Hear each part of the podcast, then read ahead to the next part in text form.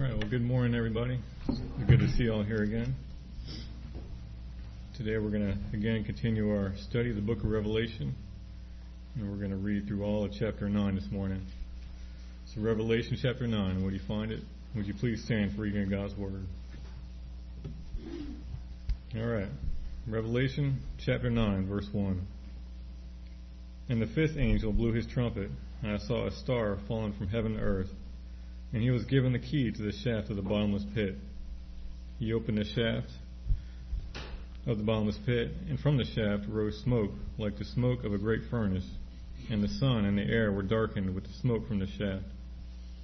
Then from the smoke came locusts on the earth, and they were given power like the power of scorpions of the earth.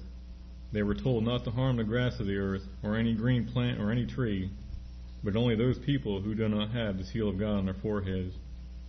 They were allowed to tor- torment them for five months, but not to kill them, and their torment was like the torment of a scorpion when it stings someone. And in those days people will seek death and will not find it. They will long to die, but death will flee from them. In appearance the locusts were like horses prepared for battle. On their heads were what looked like crowns of gold.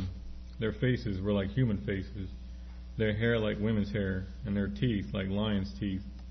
They had breastplates like the breastplates of iron, and the noise of their wings was like the noise of many chariots with horses rushing into battle.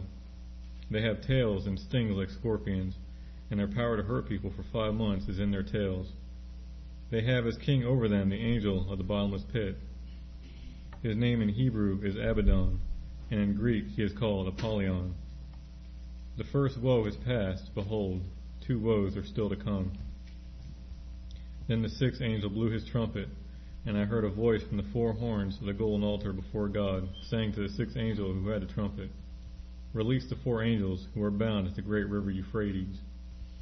So the four angels who had been prepared for the hour, the day, the month, and the year were released to kill a third of mankind. The number of mounted troops was twice ten thousand times ten thousand. I heard their number. And this is how I saw the horses in my vision, and those who rode them. They wore breastplates, the color of fire, and of sapphire, and of sulfur. And the heads of the horses were like lions' heads, and fire and smoke and sulfur came out of their mouths. By these three plagues a third of mankind was killed, by the fire and smoke and sulfur coming out of their mouths. For the power of the horses is in their mouths and in their tails, for their tails are like serpents with heads, and by means of them they wound. The rest of mankind who were not killed by these plagues did not repent of the works of their hands, nor give up worshipping demons and idols of gold and silver and bronze and stone and wood, which cannot see or hear or walk. Nor did they repent of their murders, or their sorceries, or their sexual immorality, or their thefts. Right, let's pray. Father, again, we come in the name of Jesus, Lord, and we do want to thank you today. And Lord, we want to continue today to worship, praise you, give you the glory that you are due. Lord, enable us now to do that by means of taking heed to your word. Lord, so that it doesn't just fall on our physical ears, but so that it penetrates the deep recesses of our being. Lord, we want to be totally, completely affected by your truth. Lay us bare, as it were, before yourself. Lord, search our hearts. Find the things that are unpleasant to you, and by your grace, remove them as you conform us to the image of your dear, beloved Son. Lord, we pray this text today that we're considering, even use that to that end. Sanctify us by your truth. Your word is truth. And may it all be for your glory and honor. We pray in Jesus' name. Amen. Amen. Be seated. A couple of things I'm going to uh, point out here to kind of get us in context, but I'll, I'll give you this. We're going to we're to be talking about the uh, the severity and and uh, justice of God's wrath or you could say of God's judgment. Um, that's really where what this is focused on. But I, but I also want us to remember to view this in, in light of the larger context and the message that's being conveyed here, even as we consider these things, is that God preserves His people in the midst of all of this. Remember, we've, we've said this over and over, but uh, we probably uh, need to keep being reminded of it. That's the focus of, of the revelation. Um, this, is, this was given originally to churches in the first century who were suffering persecution. So this was given to them for their um, encouragement, to strengthen them, strengthen them in their endurance, to strengthen them in their trust in the Lord, uh, and help them to see, just like it helps us to see, that ultimately God is in control. Regardless of whatever is going on in the world, um, God has not uh, lost control. These things are that are happening, things that were happening then, things that are happening today, are, are all within God's sovereign purpose. All right, and He preserves His people in the midst of all of it. So, um, just like Jesus assured us that uh, He would lose nothing, that is, not one person. All that the Father gives me, Jesus said, I will raise up at the last day. That's that is the message of Revelation, all right? Or like um, we have talked about, relating it to Jesus' words in John sixteen thirty three. In the world, you have tribulation, but be of good cheer, or or take heart, for Jesus says, "I have overcome the world," or literally, "I have conquered the world." So he, he's he's not telling believers that we will escape tribulation. He's telling believers to take heart because even though we will experience tribulation, He has conquered, and it's it's all important that we uh, that we remember that and stay focused on that um, for whatever we face uh, in this in this world. Okay, and this this is just uh, uh, I feel like I can't say it enough. I mean, this is becoming more and more. Um, how should I say it? It's, it's, I don't want to give the impression that it's, it was ever at any point not relevant. It's always been relevant. It's God's Word. It's relevant for every age, every place. But um, we are, we are, I, I think, our eyes are being opened in this country to to the need for understanding these things. Right? We we are facing persecution now in some in some lighter forms, although I'm sure it doesn't seem very light to some people that are they're going through it. But uh, we're, we're facing some, I, I guess you would call light persecution. There, there's more to come. There's more to come, and it, and it's going to be stronger, and it's going to be um, well, it's going to take on different forms, but it's going to get worse. So so we need to know, right? Uh, this this is central to the gospel message. In fact, our God reigns. Isaiah in Isaiah chapter 52, when he says, "How beautiful are the feet of those who bring good news, tidings of great joy." He's, he's looking forward, talking about the gospel, and that's central to it. He says, those who declare our God reigns. That's the message. Our God reigns. So, for the Christian, there's always hope in any situation. Unless God gets knocked off the throne. And I don't think that's going to happen, alright? so, so there's always hope for the believers. Alright, but we are focusing in at this point on, on uh, God's wrath and, and, uh, uh, and how um, He executes His wrath on the world. And, and uh, again, just a, a, couple of statements to kind of help us with uh, with the context. We're we're still in the uh, the second vision um, that started back in chapter four, actually, verse one. And we've been through the the uh, you, you, remember in, in, chapter four and five, um, chapter five specifically, the, there was the John had the vision of the, uh, the the one who is seated on the throne, Almighty God. He has the scroll in his hand and it's sealed with seven seals. And remember the, the, the, the proclamation went out who is worthy to open the scroll and to loose its seals. And, and of course, um, turns out to be Jesus, right? The Lion of the tribe of Judah, the root of Jesse, the lamb who was slain. John sees that in his uh, vision. He says, I saw a lamb as, as uh, it had been slain. And he is worthy. In fact, you hear this cry in chapter 5 Worthy are you to take the scroll and to open its seals, for you were slain, and by your blood you ransomed people for God in every tribe and language and people and nation, and you have made them a kingdom and a priest to our God, and they shall reign on earth. And they go on in chapter 12 to say, um, and this is a myriads, a multitude of, of, uh, of voices singing, Worthy is the Lamb who was slain to receive power and wealth and wisdom and might and honor and glory and blessing. So the one who is worthy to open the scroll and to loose its seals is the Lamb. And then we started going, going through the opening of the seventh seals. And I mentioned several times that the first six are, are all things that are taking place um, now, and they bring us, uh, I mean, now at this point in history, the period between Christ's first coming and Christ's second coming. And they bring us right up to the point of the end. When you get to the opening of the seventh seal, these seem to be um, the last of the last things. Okay, so it's bringing us right up to the end for the outpouring of God's wrath on the world, uh, and, and then, which will eventually lead to the, the final judgment when when all unbelievers are cast into the lake of fire, eternal death. We'll see. It's called the second death, and then um, also at that time the fullness of blessing of God's people. That is our, our actual, uh, the consummation of, of God's promises to His people, our actual entering into the eternal state, receiving glorified bodies and entering into the presence of the Lord where we shall remain forever, living in His presence on a new heaven uh, and new earth. All right, so we're in this period now in chapter 9 that seems to be the last of the last days where, where uh, God is executing judgment upon the world. And, and we've come um, through the six seals, and the seventh seal uh, begins the seven trumpets, uh, the sounding of the seven trumpets. And we went through uh, the first four of those last week in chapter 8. And so now we're at the fifth, uh, the sounding of the fifth trumpet.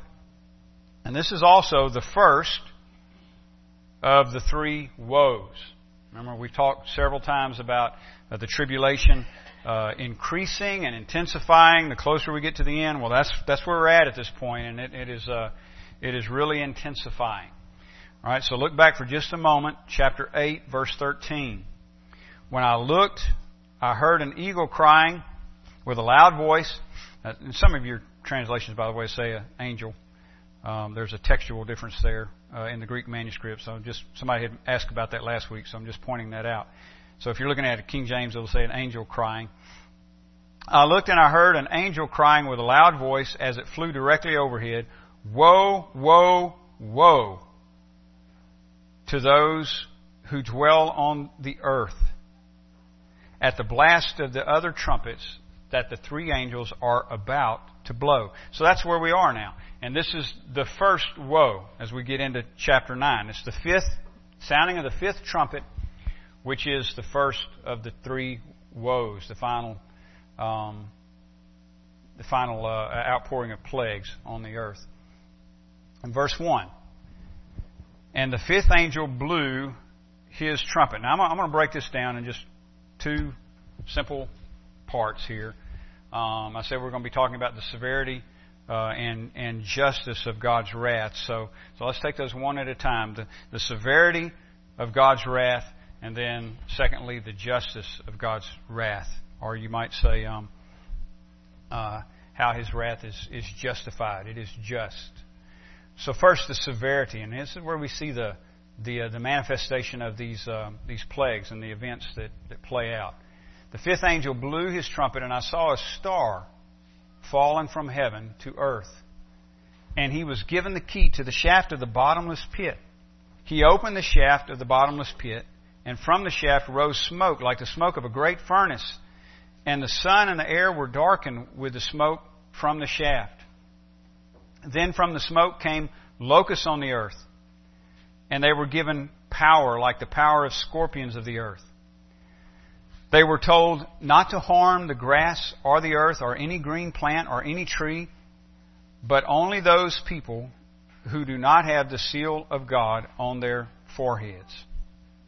They were allowed to torment them for five months, but not to kill them. And their torment was like the torment of a scorpion when it, is sting, when it stings someone. And in those days, people will seek death and will not find it. They will long to die, but death will flee from them. In appearance, the locusts were like horses prepared for battle. On their heads were what looked like crowns of gold, and their faces were like human faces, their hair like women's hair, and their teeth like lions' teeth.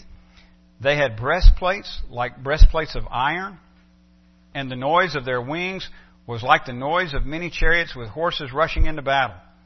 They have tails and stings like scorpions, and their power to hurt people for five months is in their tails. They have as king over them the angel of the bottomless pit. Literally, that's the, the term there is the abyss. And it's used several times here. Uh, they have as king over them the angel of the abyss or the, the bottomless pit. His name is, in Hebrew, is Abaddon. And in Greek, he is called Apollyon. And the Hebrew term means destruction. Uh, and the Greek term there, Apollyon, uh, means the destroyer. All right. Uh, now, first, let me say this about what I said about the larger context. God protects His people, right? Uh, ultimately, like I say, he, he, he doesn't keep us from tribulation. No, just the opposite. Jesus says, in the world you will have tribulation. But in and through the tribulation, God protects His people. In fact, brings us out of it victorious on the other side. And, and we saw that back in, in chapter 7. Um, verse 13. The one, one of the elders addressed me, this chapter 7, verse 13.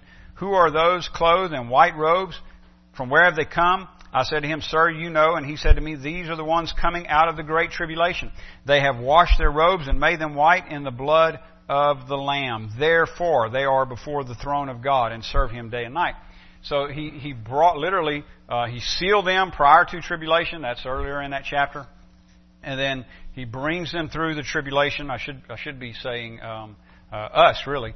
Um, but he brings us through the tribulation of this world and brings us uh, all the way through it, out of it, victorious, so that, or as, as John says it here, therefore, we are before the throne of God and serve Him day and night in His temple. That is forever and ever. We'll be in His presence because He was able to keep us.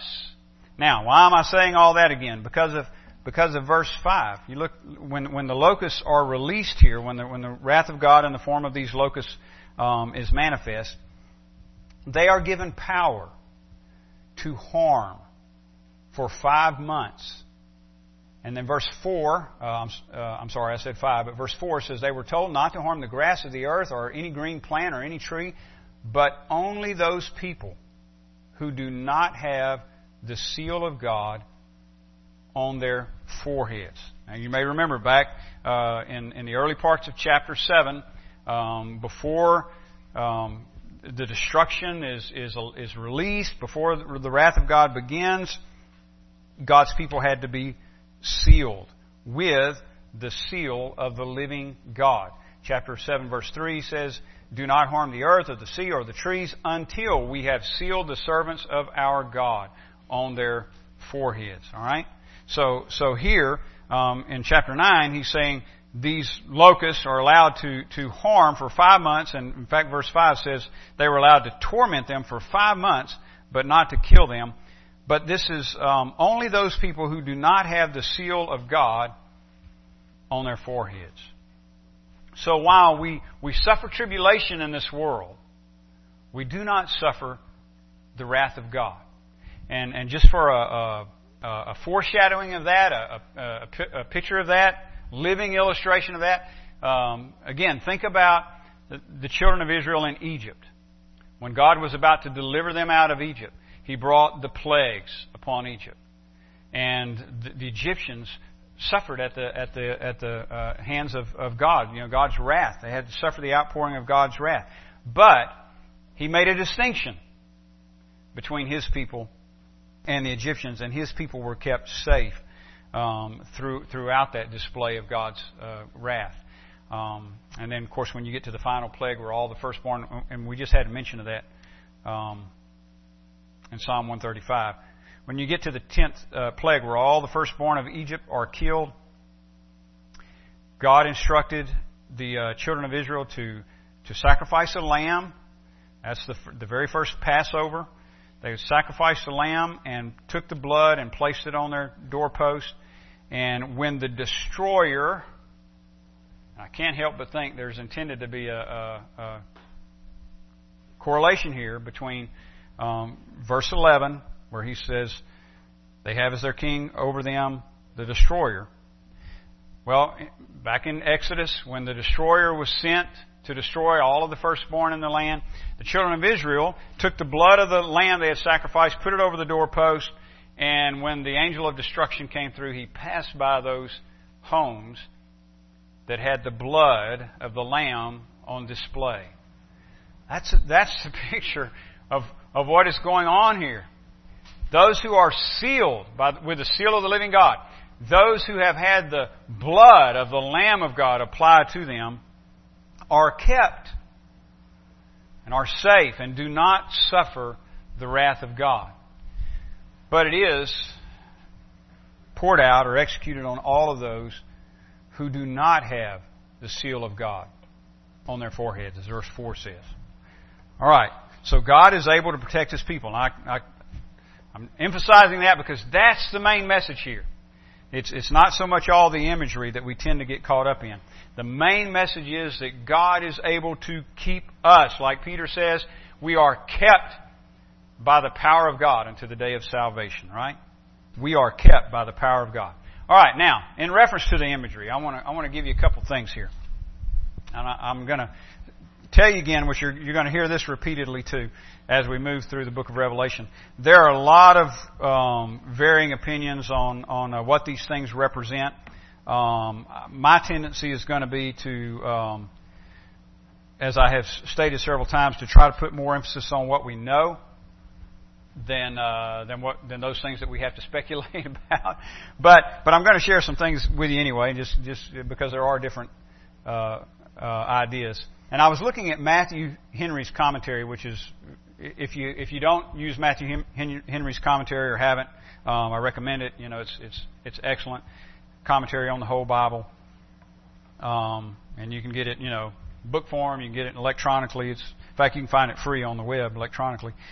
Um, it's it's good, but uh, just just just to kind of show you, Matthew Henry when he's discussing these things. Um, in the, in the first part of the sounding of the fifth trumpet, where we have the plague of locusts, um, he tends to take this as uh, an, an, attack on the church in the form of um, heresy. All right, so so he's he's taking it all symbolic. That is the you know demonic powers infiltrating the church, as it were, in the form of heresy. So, just for example, and I should say this too. This, all of this imagery of the locust is coming from Joel chapter 2. That's, that's no accident. So, I mean, you may want to, uh, in your own studies, you may want to go back and read that. There, it's talking about a literal plague of locusts. And then as you move through the book of Joel, um, it's talking about an invading army, and then the judgment at the last day, which is where we're at right now in Revelation 9. And, and as you move through the book of Joel, and you remember we, we just went through it not too long ago, sometimes it's hard to distinguish, you know, the particular verses. Is he talking about the literal locusts, or is it talking about the, uh, the Assyrian army that would invade Israel, or is it talking about, um, you know, the, the, uh, the judgment at the last day? And sometimes some of the verses are, are hard to, uh, to distinguish. And that's just, you know, the, the fluidity of apocalyptic language um, and when it moves through symbols like that, and sometimes uh, uh, it's just tough to to uh, discern uh, how it all works. And and we've got much of that in the book of Revelation, so we see the same thing here. But that's where the imagery is coming from, Joel chapter two. All right, now here's what just a little bit of what Matthew Henry says. And uh, and by the way, everybody is is uh, a man or a woman of, of your time, right? So we tend to relate things to the time we live in. Matthew Henry did the same thing. Here's what he says Upon opening the bottomless pit, there arose a great smoke which darkened the sun and the air. The devils are the powers of darkness. Hell is the place of darkness. The devil carries on his de- on his designs by carries on his designs by blinding the eyes of men, by extinguishing light and knowledge, and promoting ignorance and error. So you see where he's going with this. He's saying the, the, the smoke that pours out of the bottomless pit um, represents darkness, and of course that's you know we, we can say that safely, no no doubt there. Um, and and so Matthew Henry's saying that um, that this is how Satan works by extinguishing light, and he's talking about in, in the minds, uh, light and knowledge, and promoting ignorance and error. He first deceives men and then destroys them. Wretched souls follow him in the dark, or they do not follow him. Out of this dark smoke there came a swarm of locusts, one of the plagues of Egypt, the devil's emissaries headed by Antichrist. All the rout and rabble of anti-Christian orders to promote superstition, idolatry, error, and cruelty, and these had by the just permission and these, by the just permission of God, had power to hurt those who had not the mark of God in their foreheads. The, the hurt they were to do them was not a bodily, but a spiritual hurt. So you see, he's interpreting this spiritually, um, saying that this is talking about um, uh, wrong doctrine, wrong ideas, falsehood. So the hurt is not bodily, but it's physical. And then he says, They should not in a military way destroy all by fire and sword. The trees and the grass should be untouched, and those that hurt should not be slain. It should not be a persecution, but a secret poison and infection in their souls, which should rob them of their purity and afterwards of their peace. Heresy is a poison in the soul, working slowly and secretly. All right? Now let's go to the next section here. The, the, the uh, the sixth angel. Look down in, in Revelation 9:13. Then the sixth angel blew his trumpet, and this is uh, this is the second woe, by the way. You look at verse 12. He says, "The first woe is past. Behold, two woes are still to come." Um, and the second woe starts here in verse 13. It, it carries over all the way into uh, chapter 11, so so we won't cover all of it today. But here's where it starts. Uh, again, 9:13. Then the sixth angel blew his trumpet, and I heard a voice from the four corners of the golden altar before God, saying to the sixth angel who had the trumpet, "Release the four angels who are bound at the great river Euphrates." This seems to me to be a reference back to chapter 7, verse 1, where you have the four angels holding back the four winds. In other words, they're withholding God's wrath, God's destruction, as it were. That's the picture holding it back until all of God's people are sealed. Now, here's the call for it to be released. And, and, and yes, the, the imagery is a little bit different, but it seems to me to be referring to the same thing. Verse 15. So the four angels who had been prepared for the hour, the day, the month, and the year were released to kill a third of mankind. The number of mounted troops was twice 10,000 times 10,000, 200 million. I heard their number, and this is how I saw the horses in my vision and those who rode them. They wore breastplates, the color of fire and of sapphire and of sulfur, and the heads of the horses were like lions' heads, and fire and smoke and sulfur came out of their mouths. By these three plagues, a third of mankind was killed by the fire and smoke and sulfur coming out of their mouths. For the power of the horses is in their mouths and in their tails, for their tails were like serpents with heads, and by means of them they wound. Now, these are some fascinating pictures, right? And now, uh, back to uh, Matthew Henry just for a moment. He, he interprets this a little differently, this time more physical. And uh, as I said, he's a, a man of his time, just like we all are. And so he relates it to the rise of the Ottoman Empire which was about uh, Matthew Henry's living in the uh, um, 16th century. The, the, the, Ottoman Empire arose in, in uh, uh like 1299, the, the latter part of the 13th century. Lasted until the 1920s, so they were a power for a long time. Um, so he relates this to, he thinks that is what's pictured here. And he says this here, the, the Turkish power had its rise. Now, when he says here, he means in the east. uh, and that's where the Euphrates is. Here, the Turkish power had its rise, which seems to be the story of this vision. So that's how he's understanding this. The, the vision itself and the four angels that had been bound in the great river Euphrates were now loosed. And here observe, the time of their military operations and executions is limited to an hour and a day and a month and a year. Prophetic characters of time are hardly to be understood by us, but in general, the time is fixed to an hour, when it shall begin and when it shall end, and how far the execution shall prevail, even to the third part of the inhabitants of the earth. God will make the wrath of man praise him, and the remainder of wrath he will restrain. The army that was to execute his great con- commission is mustered, and the number found to be of horsemen 200,000, 200 million. 200, yeah, 200,000, 200 million. But we are left to guess what the infantry must be, Matthew Henry says. In general, it tells us the armies of the Mohammedan empire should be vastly great, and so it is certain they were. Um, he goes on because of the descriptions here of the smoke and the fire and, and uh, the sulfur. He goes on to describe um, the invention of guns. Believe it or not, says they were first used by the Turks at Constantinople, um, which I either didn't know or had forgotten. I've, I've looked at some of that, but I didn't remember that. Uh, and you know, he says there, these, these referring to guns, these were first used by the Turks at the siege of Constantinople. That today is Istanbul, by the way.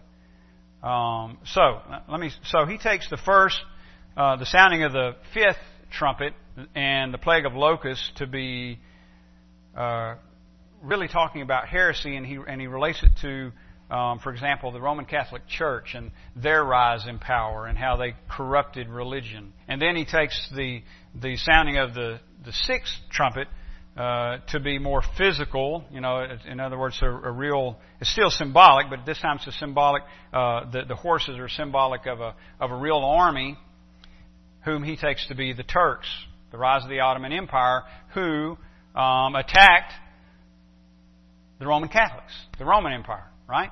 And, and he talks about how God, and this is certainly true. Um, that we, you see this play out in Scripture various times, but how God would use one enemy to bring down another enemy in his sovereignty. All right? Now, um, that is playing out here in Revelation 9, whether or not the locusts are the Roman Catholics and the, and the horses are the Turks, okay? Uh, but still, one enemy is being used to bring judgment on another enemy. And I was looking at uh, uh another commentary that I, uh, commentator that I like, George Eldon Ladd, and he takes it a little bit more literally, and he, I mean, he sees this as demonic forces manifest in some way, which I don't have a problem with that. Um, but but but just the question still remains, you know, how all this is exactly going to play out, and what are they? I mean, this is a pretty strange description of locusts and horses, right? I mean, how many locusts have you seen look like this, and how many horses have you seen that look like this? And and people come up with all kinds of uh, of fanciful ideas, and and some of it, uh, I mean, I I can understand the logic behind some of it. Um, for example, you know, people have tried to relate the locust to helicopters, military helicopters. Well, I mean, I can I can see uh, why that would be. If uh, I can see the logic behind that. In other words, if if John, living in the first century, were witnessing uh, uh the operation of an Apache helicopter, uh, which he knew nothing about, how would he describe it? Okay. So, um, so that makes sense in a way, but uh, but I still think it's going a little too far because when you when you read the descriptions, some of it just doesn't add up. Obviously, the sound of the wings does. Sounds like horses, right? Or like chariots, and that sounds like a helicopter. But when you when you start talking about the faces like men and the long hair and all, you know, a lot of it just doesn't add up. So I don't know that it's to be taken in in that kind of sense. Although you know, it's a it's a possibility. But here's what I know. Like I said, we're going to try to emphasize what we know. what we know is this it is God ordained, God delivered judgment on this world for rejecting Him. So, so I think what is, what is being communi- communicated here, the main thing I think that's being communicated here in all of this imagery is the horror of it. men calling on rocks to fall on them, for example. Desiring to die, and yet he says death will flee from them in verse 6. But they will be, it'll be so horrible, they will be seeking death. And as I said, I think the, the, the, the, description of the destroyer in verse 11 who led this plague of locusts uh, seems to me to correlate with um, the death angel or the, the destroyer in, in Exodus. So there again, the, the point in tying those two together would be the horror. Imagine that night in Egypt when the destroyer is moving throughout the land, killing every firstborn throughout the whole land. Imagine the horror of that, and imagine, imagine the, uh, the grieving. Imagine the sound of the, of the wailing. Parents finding their firstborn dead. So that, that's what's going on here. God is, like He did in Egypt, in the ten plagues, is pouring out His wrath. And the imagery of the, of the locusts, whatever they are in reality, whether it's, it's, it's demons taking on some form or, or demons working through forces, which I would be more inclined to believe uh, to be the case. Um, the horses, again, you know, whether it's some kind of, you know, literal demonic thing or, or, or demonic powers working through forces like, like through governments, through armies or whatever, which again, I would, I would be more inclined to, to, uh, to think in those terms. But what, whatever they are, literally, what is clear here is the severity, the horror of God's judgment upon those who do not have the seal of God on their forehead. In other words,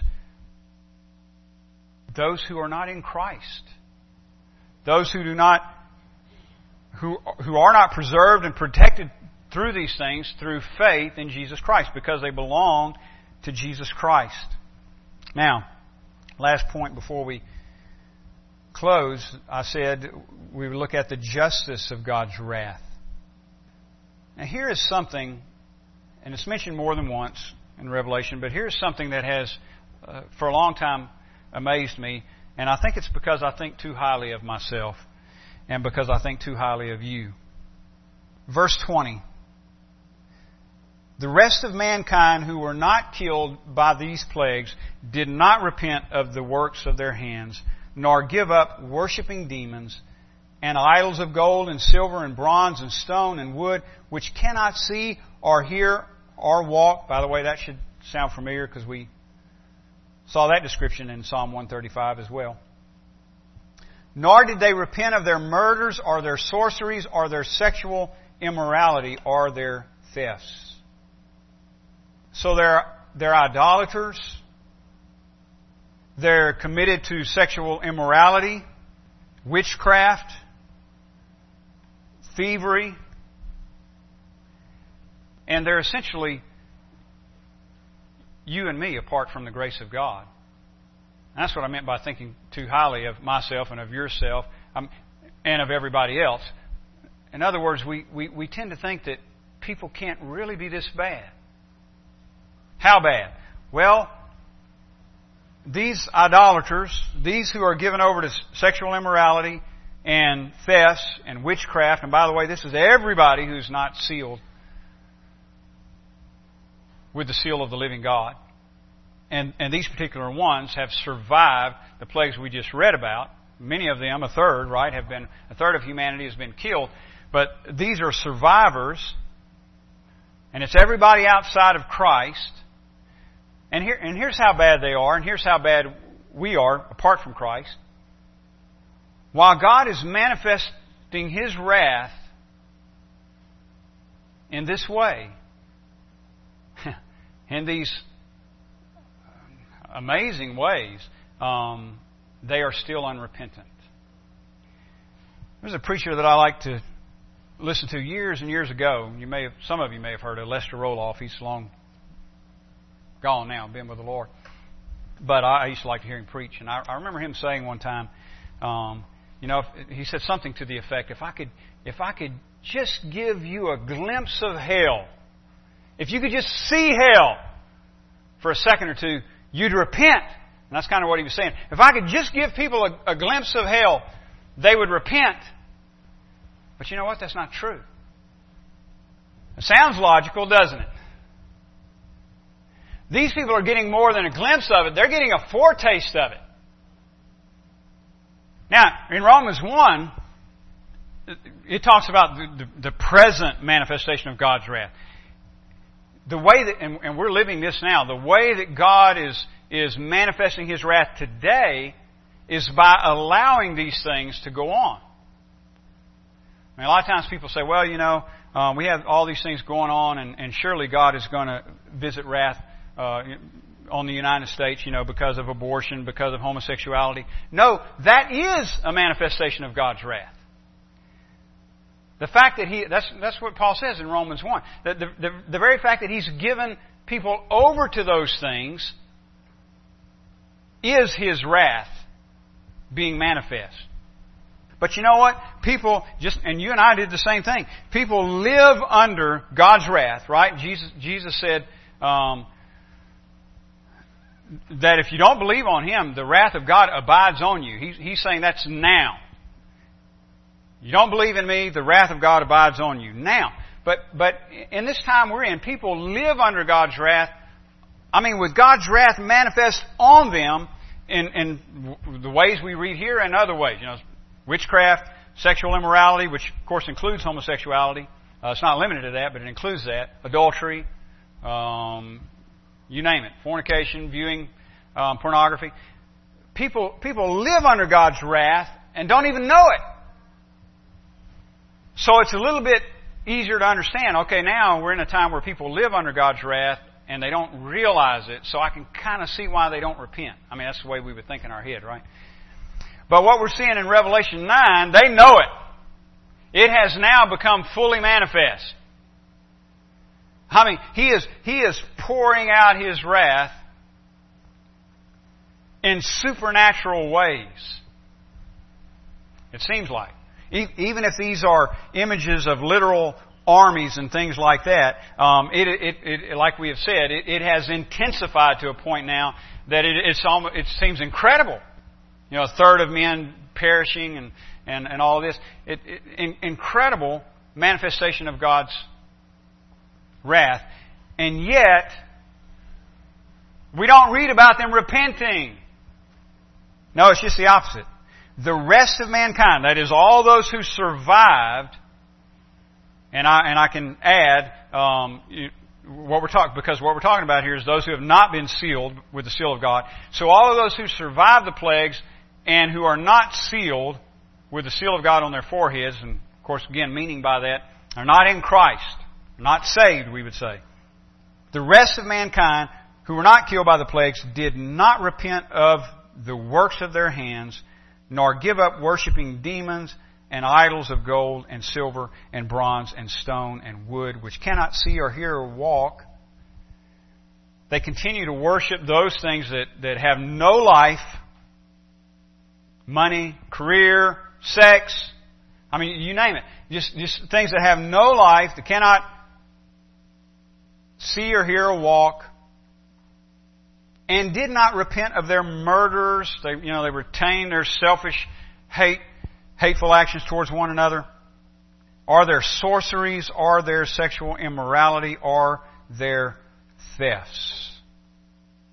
Now, real quick, we, we are we are just taken back sometimes at the at the level of of of, uh, of, God's anger and and and the outpouring of His wrath and and and it's difficult. It's difficult for people to see how how can how can anyone deserve that? I mean, there's some bad people in the world. You know, we might we might concede sometimes. Of course, you know Adolf Hitler, and of course it's it's never me, by the way. It's always you know Adolf Hitler or or Saddam Hussein or somebody like that. There's some bad people in the world, but surely nobody deserves this. And here is some evidence to the contrary. That when a just and holy and righteous God who has manifested His grace and mercy through the giving of His only begotten Son to die for all who would believe on a cross at Calvary, when He does all of that, He is yet rejected.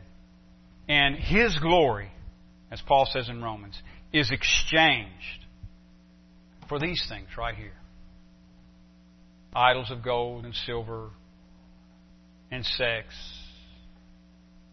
sorcery, and the like. The point is this God is not, will not, is not, has not ever poured out his wrath unjustly. The, the penalty, the severity of the penalty, corresponds directly to the magnitude of the offense. And I might add perfectly. The severity of the penalty lines up, is consistent, in perfect consistence with the magnitude of the offense. To reject the only one who truly deserves our devotion and give it instead to things like these is to bring about the wrath of God on ourselves. And when God delivers, even in His fullness, when He delivers wrath in its fullness, it will be perfectly justified because of the nature of the sin against Him. But listen, here's the good news. Now I said that all this is being poured out on those who do not have the seal of God. In other words, those who are not saved, those who have not come to faith in Christ. But you know what? We haven't reached that point yet. We're, and we're still in a day of grace. What, what Paul calls the acceptable time, right? In fact, he says it's today. So the time to repent is now. Today. Today's the acceptable day. And come to God seeking His mercy through faith in Jesus Christ. That is, through trusting in what Christ has done as payment for your sins. God's justice is always delivered. It, it is either His justice for your sin and for my sin is either executed on Christ at Calvary or we will bear it ourselves through eternity. And the good news is, as I said earlier, God so loved the world that He gave His only begotten Son, that whoever believes on Him, that is, trust in Him, should not perish. That is, not experience His wrath. In fact, Paul says in Thessalonians, we're not appointed to wrath. Speaking of Christians. So he's given his only son that whoever believes on him should not perish, but have everlasting life. And if you know Christ today, or if you come to know him today, you'll be safe. Whatever comes. Because God preserves his people. Would you stand? Dan, you mind praying for us and we'll be dismissed.